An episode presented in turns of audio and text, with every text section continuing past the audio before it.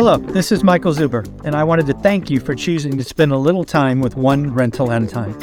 My life's mission is to help investors close 1 million rental properties. In order to tackle this crazy goal, I will need your help. If you like this episode or any of the content we produce, please share it on social media. If you get one of my books or perhaps one of our 500 cards, please take a selfie and tag one rental at a time. Now, on with the show.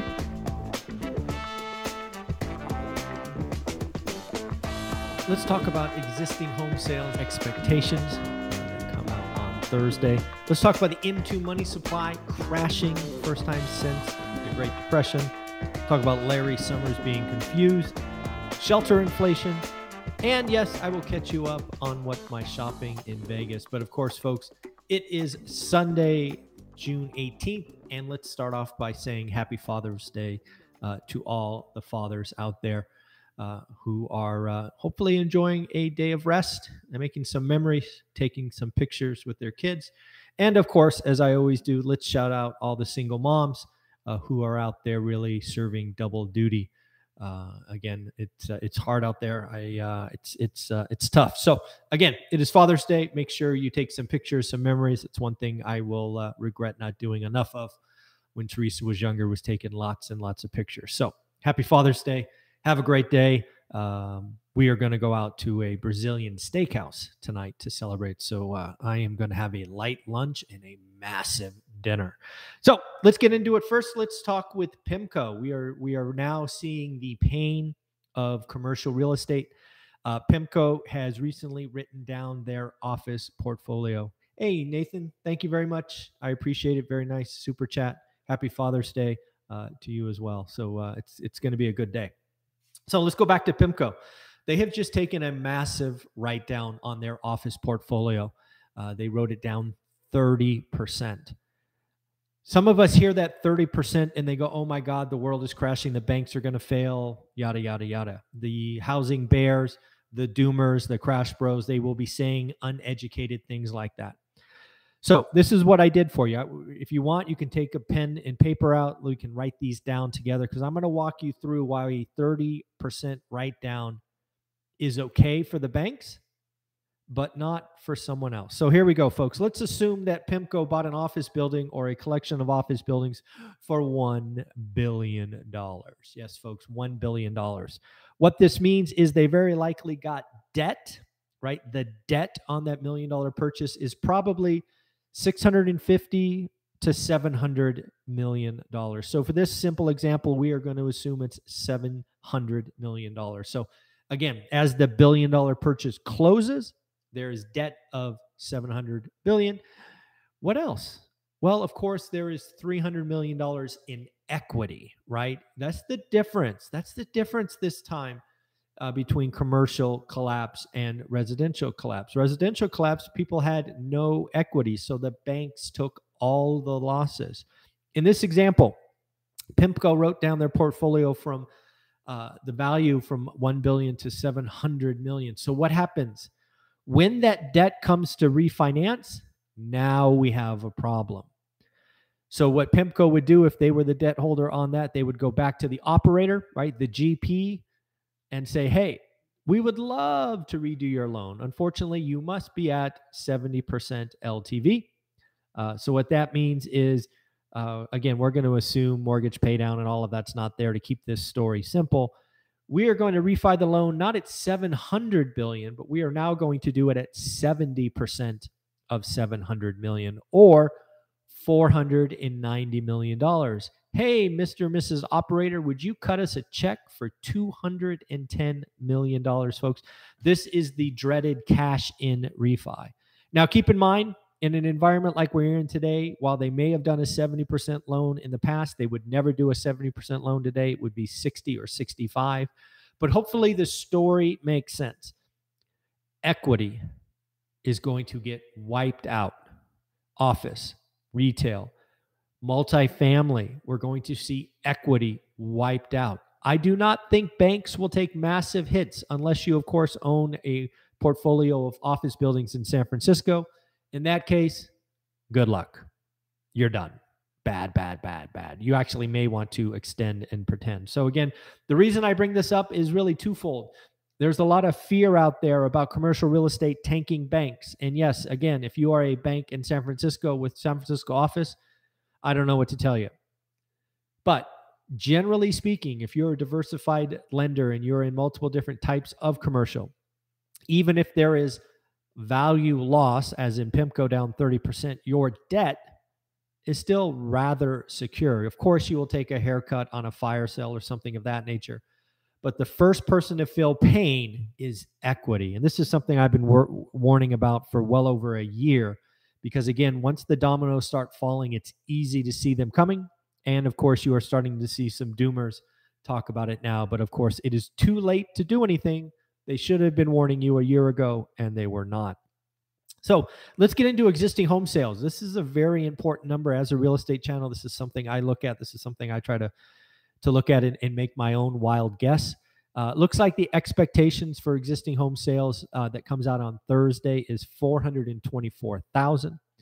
Last month, just so you remember, the uh, the actual number was 428 everything that I have seen from my experts on the channel, right? The millionaires that come back. And if you haven't gone to my website, one rental at a time.com, please do so today just to meet the millionaires.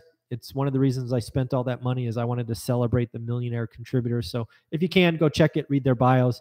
I think it's a, a nice thing to do to, to know more about them. But at the end of the day, what I'm really want thinking about is we're going to beat expectations. Expectations again were 424, 4.24. I'm going to go 4.33. So not only beat expectations, but above last month. So again, folks, if you want to play along, and of course, if you guess the number on the number, I will mail you a nailed it t-shirt. That is something I like to do. Uh, so again, I'm going to go with 4.33. Also on Thursday, we're going to get a cut of the initial jobless claims. This is an important number we are two weeks deep into noticeably higher claims, right? Both the last two weeks were 262,000. That is about a 25 to 28,000 dollar jump dollar, not dollar, sorry. People jump from the previous run rate. Uh, we are heading up, right? Does that trend hold at 260-ish or do we jump to 275, 281? These this is this is where I think it's going and, and ultimately over 300,000. So very very interesting. Have you heard about the M2 money supply? Again, something I'm seeing the doomers talk a lot about is the M2 money supply is down 5%. Of course, it is down 5%. And you can accurately say the last time that happened was the Great Depression. Folks, that sounds scary. And doomers want to scare you. Hopefully, you know this by now.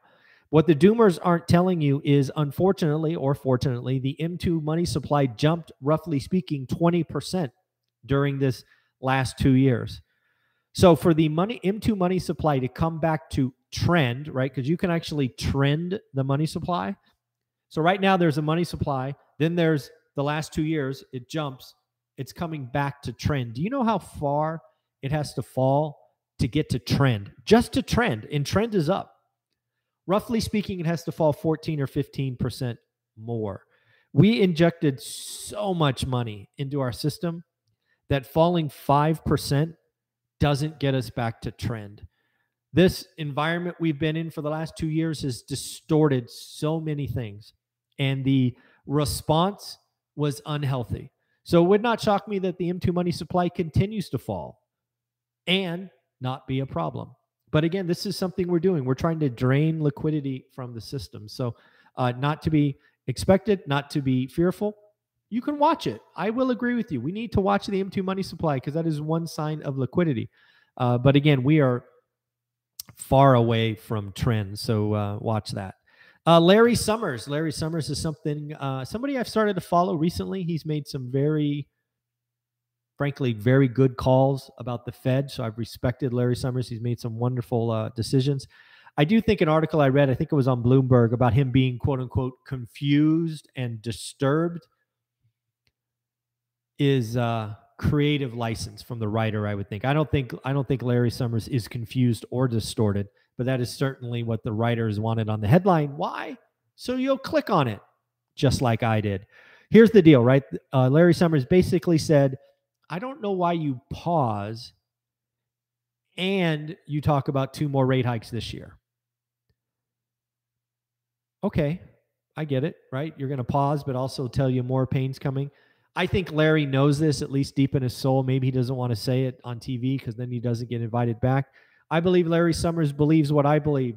This was a uh, a hawkish pause and really a, not a skip. It's just a stop, but they can't say it. The Fed wants to get the market to think more rates are coming, so they have to do less. It's kind of a catch 22. So again, uh, I don't think Larry's confused. I think he knows exactly what the Fed is doing. Uh, but you know, talking about that doesn't get you on TV. So Larry Summers says he's confused and it distorted. Uh, just so uh, you know, something I'm starting to check that again you can check as well. Truflation, truflation.com. It's an updated model on what is actually happening today, not this lagging one that we have uh, reported by the government. Has inflation at 2.49, 2.49 uh, actual consumer inflation. So uh, much closer to the 2% target. Let's talk about shelter inflation. This is something we've been talking about for six or nine months. It's mathematically a foregone conclusion that it will roll over in Q3. Q3 is only a few short days away. Um, now we have a chief economist, Mark Zandi. Yes, folks, Mark Zandi is caught up with where you and I are and says it is essentially a guaranteed reversal in uh, shelter costs. He is as convinced as he can be that shelter costs will roll over in the second half. So shocking, guys. It's it's like I don't know why these economists don't look out into the future more. Uh, because again, as we've talked about shelter inflation six months ago, it was going to roll over in the second half. It was a mathematical certainty. And now we have folks like Mark Zandi saying, oh, guess what, guys? Shelter inflation is going to come down soon. No kidding, Mark. Where were you six months ago? But I digress. Uh, so let's catch you up on what's going on in Vegas. I don't know if you know this, but again, Olivia and I have been shopping uh, in Vegas. We've been using the wonderful agent Brian Lebo. Uh, we have gone out, gosh, five or six times with Brian, two or three times by ourselves. We've been essentially looking every day. Wow, two and a half weeks probably. And this is what I have found. Uh, again, Vegas real estate inventory is not great. It's it's low. Uh, everything below 500 grand is either total junk or uh, flies off the shelf. Uh, we happen to be fortunate. We are shopping uh, at about a million to a million, let's say four is where we're kind of play. And uh, it's very interesting. First off, new home construction. They're building new homes all over the place. I do find it odd uh, that in Vegas, there's often the price for the build, and then there's a lot premium. And then, of course, there's 15 to 20% on top of that. So we've gone to a couple of builders. Uh, one builder had a price at 800.